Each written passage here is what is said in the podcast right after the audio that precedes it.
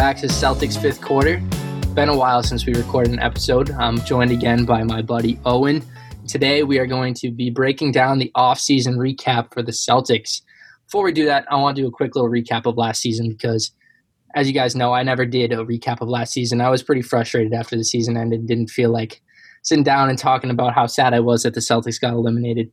But people forget how good of a season the Celtics had coming into this season, this team had little expectations. No one expected them to go to the Eastern Conference Finals. No one expected them to go 48 and 24.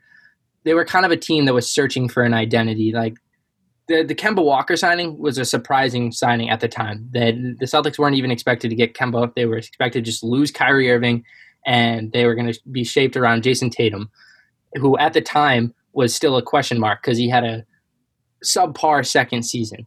And Jayson Tatum blossomed into a borderline MVP candidate, and Jaylen Brown blossomed to blossom into an All Star level talent.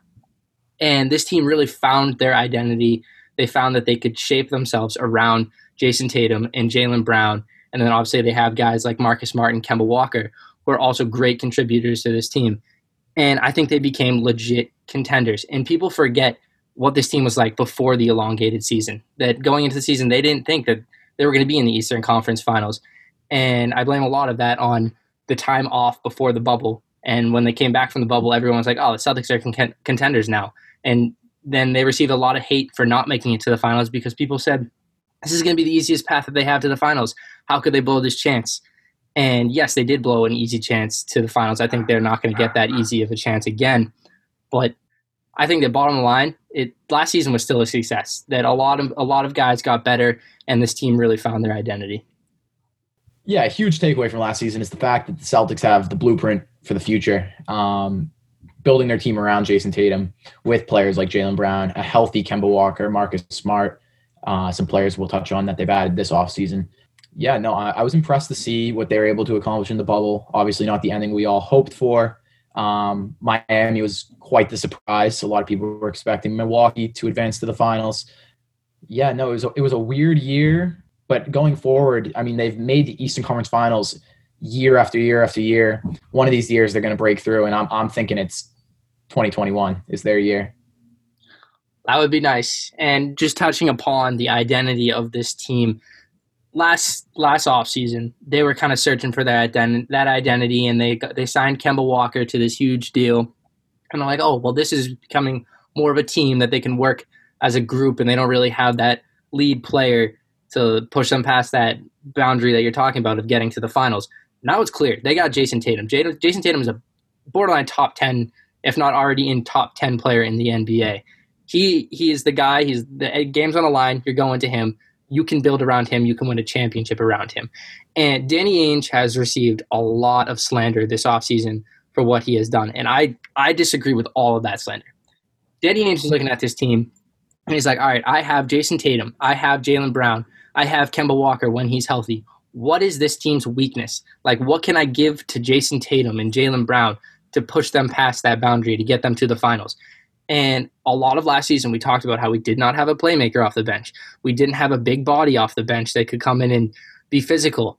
And we didn't have any shooters off the bench.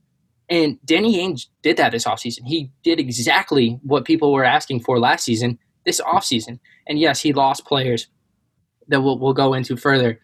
But I, I don't agree with any of the Danny Ainge slander right now. Yes, he probably could have done a couple things differently here and there. But Danny Ainge, I think, had a great offseason as a GM. Yeah, no, I won't stand for the Danny Ainge one bit. Year after year, he he puts out a solid product on the floor for Stevens, the coach. Um, he's added all star level talents uh, such as Al Horford, Gordon Hayward, uh, Kemba Walker in free agency. He traded for Kyrie Irving. He's drafted Jayson Tatum, Jaylen Brown, Marcus Smart, even Terry Rozier. You can throw in that mix. He has done everything you want your general manager to do, and for you to be upset that they didn't go out and acquire Myles Turner from Indiana in a sign and trade with Gordon Hayward is ludicrous. It's it's plain ludicrous. Gordon Hayward had all of the leverage there. If he wanted to go to Indiana, he was going to Indiana. If he wanted to go to Charlotte, where he is now, he was going to Charlotte. At the end of the day, Charlotte gave him way too much money to turn down, and he did the best decision for Gordon Hayward.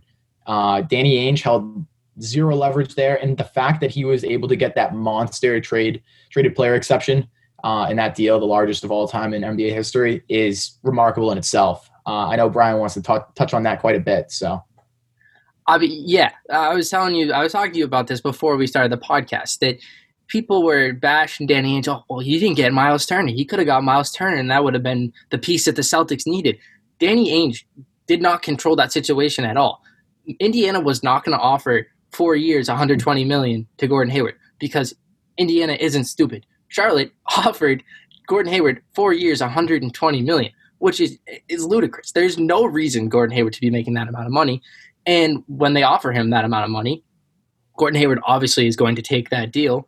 And now Danny Ainge loses his leverage. He can't make that sign and trade with Indiana because Gordon Hayward has to agree to the contract before you are able to sign and trade him. And the fact that, like you mentioned, that he was able to get the largest uh, player exception, traded player exception of all time out of the deal is something. And you got you have to use the trade player exception. You make a big deal about how you get the largest player exception in NBA history. Now you got to go out and use it. Like you go out and you don't you don't have to necessarily go out and get a superstar because we don't really have the assets to trade for a superstar because I don't expect the Celtics to ship off a guy like Jaylen Brown or even Marcus Smart, and we no longer have the draft capital that we used to have. So I think what what's most likely going to happen is we're going to hold on to it for a little bit, maybe use it at the deadline, go out and get some veteran players to add to the bench, or maybe even hold it till next offseason, assess how this season went, and acquire someone then. Don't expect Ainge to use it before the season starts unless he uses a little piece of it to go out and acquire a player here and there. I expect him to hold on to it for a little bit, which I'm perfectly fine with. And, but he's got to use it. That's the bottom line.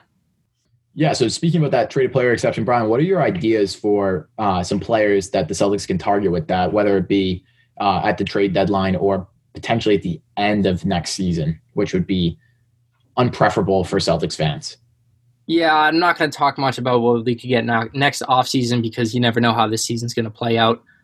Well, players that I could see them, or I would like to see them targeting throughout this season, is one player I've, I've really been saying this is PJ Tucker.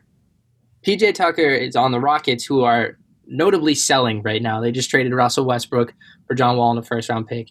They don't seem to be the team that they were in the past. They're, James Harden apparently wants out of Houston and they may be selling. And if they are selling, if I'm Danny Ainge, I'm going straight to Houston and saying, what do you want for PJ Tucker? Because I think PJ Tucker would be a perfect fit for this team or anybody like PJ Tucker, a guy who is very physical, can play multiple positions, can shoot the three ball, and he just fits into any team's kind of mold. So I think a guy like PJ Tucker and other names like George Hill have been thrown around.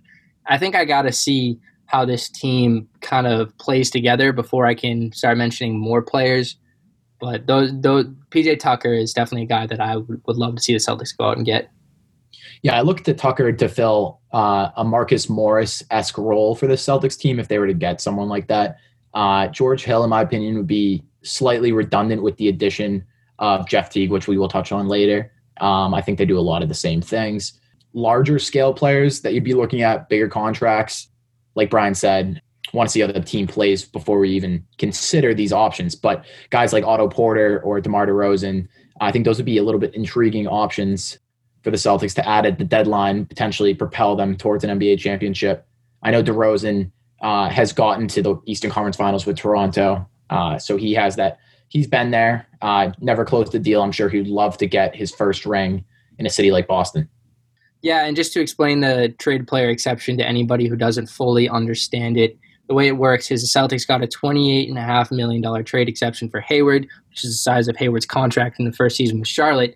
And they a, trade a player exception, you can trade for a player that would normally put you over the salary cap and make a trade ineligible, but the exception would undo that and make it allowed, and you can go over the salary cap, but you can't go over the hard cap.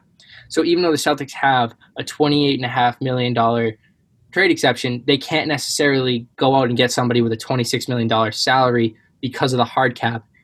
I think the max without without trading a player, if they were just a straight a draft pick straight up for a player, I think the max amount of contract they could take in is around 23 million, somewhere around there.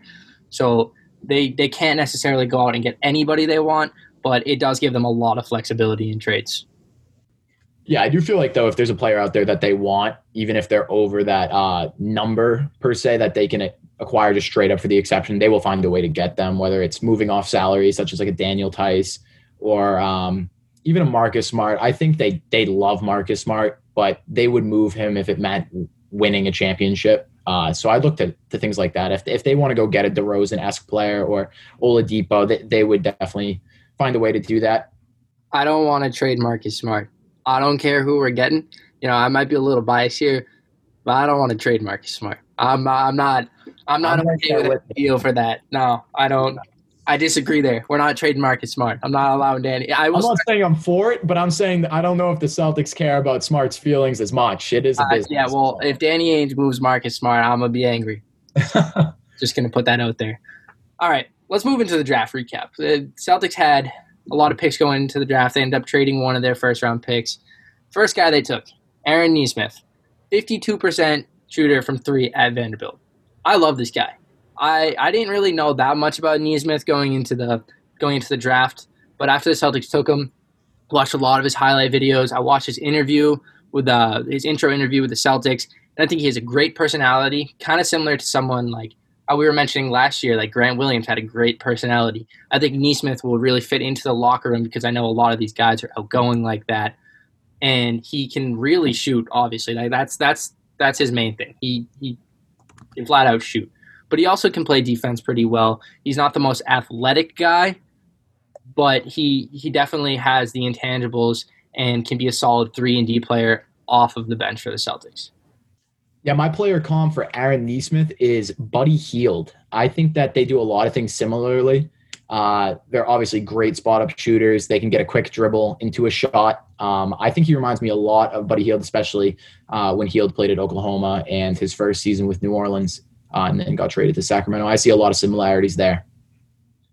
Yeah, I think Buddy Hield has a little bit more to his game, a little bit more athleticism than Nesmith, but I can definitely see a lot of similarities in their game. Second guy Celtics drafted, my boy, Payton Pritchard. I loved Payton Pritchard all of last college basketball season. I remember talking to all my friends about this guy from Oregon that was going to lead Oregon on this huge run in March Madness, which March Madness obviously never happened, so we never got to see that. So I'm just going to pretend like it did. Payton Pritchard, he's a dog. He's a clutch player. He can uh, he can go out and get buckets. Not sure how much we're going to see of Payton Pritchard on the Celtics this year. I think he's going to see a lot of time up in Maine on the Red Claws. But I, he is going to be fighting for that point guard three spot with Tremont Waters, who I think Waters obviously has the edge right now because I love Tremont Waters. I think uh, he definitely has the edge there. But that role is 100% going to see minutes this year because Kemba is not only going to miss a lot of time the start of the season, well, not necessarily a lot of time, but he's going to miss time the start of the season. He's probably not going to play back to backs. I know that some other guys are probably going to get rest at the beginning of the season because it was a short off season. They didn't give their bodies full time to recover. So there's going to be roles for these younger players to come in and fill early, especially early on in the season. So I do think he'll get some opportunity. I think he will have to take that backseat to Tremont at least to start. But I, I love Payton Pritchard. All right, my uh, player comp for Payton Pritchard is Fred VanVleet. And I know Celtics fans would be ecstatic if they got Fred VanVleet um, or a player like him on this team because they've been killed by him, uh, plain and simple. Um, he does a lot of things similarly. Uh, they both penetrate to the hoop well, good ball handling, clutch, uh, shot maker at any level, three point mid, inside. Um, he reminds me a lot of Fred VanVleet, and I Fred Van VanVleet took a lot of time to develop into the player he is today, which is a borderline all star. Um, so look for Pritchard within a couple years to potentially seize that potential of uh, of Fred VanVleet's level. That is a very generous player comparison for Payton Pritchard. I would love to see him develop into a guy like Fred Van VanVleet. Guy I see him being more like is Trey Burke. Trey Burke also took a lot of time to develop, and he still is developing, but he kind of found his niche uh, he found it in Philadelphia, and then now he's on Dallas. That he's a guy who can contribute off the bench. He's a great shooter. He's clutch. I remember the Trey Burke college basketball days. Trey Burke was hitting game winners. So I can see Payton Pritchard developing into someone sort of like Trey Burke. Not someone you can rely to be like an everyday starter, but a guy who can contribute off the bench. Last guy the Celtics drafted, uh, Yam Madar. I know I know nothing about Yam Madar. He's getting stashed overseas. I expect to never see him in a Celtics uniform, but figured I'd throw his name out there just in case. Hey, he's got a cool name, and that's uh that's that's about all I know about him too. Uh, probably won't see the NBA for a year, two, three. I don't know. We may never see Yam Madar. Uh, he might be another one of these players that never comes over. But if he does, I don't I don't see him in a Celtics uniform. But you never know. Who's your player comparison for him? I can't say I thought of one. I mean, I have Yam Madar. I've I've read up like a little bit on Yam Madar, and people say he reminds them of Patrick Beverley. So if he's anything like Patrick Beverley, bring him to the Celtics. That's just another Marcus Smart type player. That's just a pit bull. Uh, but yeah, no, I, I would I would love that, but I don't see him playing for us anytime soon. Yeah, I, I know nothing about him. I didn't look at him at all. I figured as soon as soon as we drafted him, I was like, oh yeah, he's just gonna get stashed overseas. Don't expect to see this guy, so I, I didn't even take the time to go look into him. But overall, I thought it was a pretty successful draft. Uh, there's not much you can really do with the picks that the Celtics had. Uh, I do I do think they addressed their biggest need in the draft was getting a shooter. I know a lot of people wanted them to go out, trade up and get a big, maybe get a, a Kongwu I never see I never saw the Celtics doing that. I thought that they were going to go and they were going to get a shooter, and that's exactly what they did. They got Nesmith, who I think is probably the best spot up shooter in the draft. So I think I will give Danny and Danny Ainge an A for that draft pick. Uh, we'll we'll wait and see what we get from Payton Pritchard. I love Payton Pritchard. I'm a little biased there, but I think it was a pretty successful draft by the Celtics. Yeah, I would give Danny Ainge probably like a B plus on the draft. Um, he definitely addressed the need of shooting. I would have liked to see them go and get a big. Um, they addressed it in a different way, free agency. Um, so draft came before free agency, and I was a little bummed that they didn't draft a big, but I wound up being okay with it uh, once I saw the rest of their moves for the off season. So. Yeah, I, I, mean, I used to get in arguments all the time with people that the big wasn't the Celtics' biggest need. That everyone was like, "Oh, the Celtics need a big if they want to win a championship. You're not going to win a championship with Daniel Theis." I would get in arguments with people all the time, like, that is not their biggest need. I watch every single Celtics game, probably almost every minute of every single Celtics game the past season.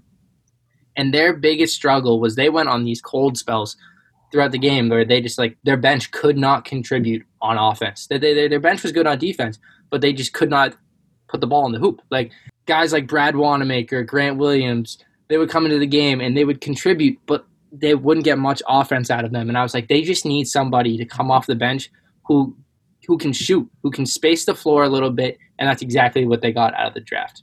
Enough going over the draft. Let's move into the free agency, and before we get into the additions, start quickly about the losses. First one, kind of bummed about this one because I liked him. Enes Kanter was traded to Portland for a future set future second round draft pick.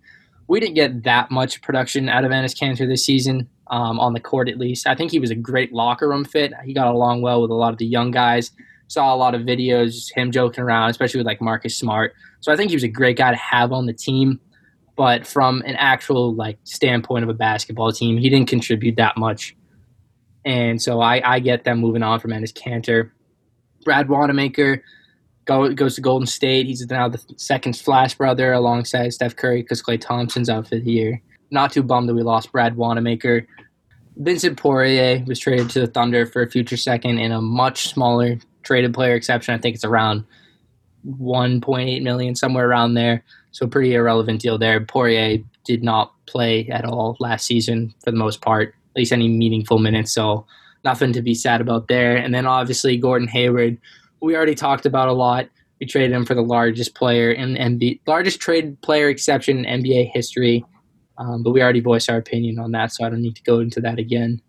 Additions, we added Tristan Thompson on a two-year, 19 million deal. I think Tristan Thompson is a great fit for this team. We needed a big body off the bench.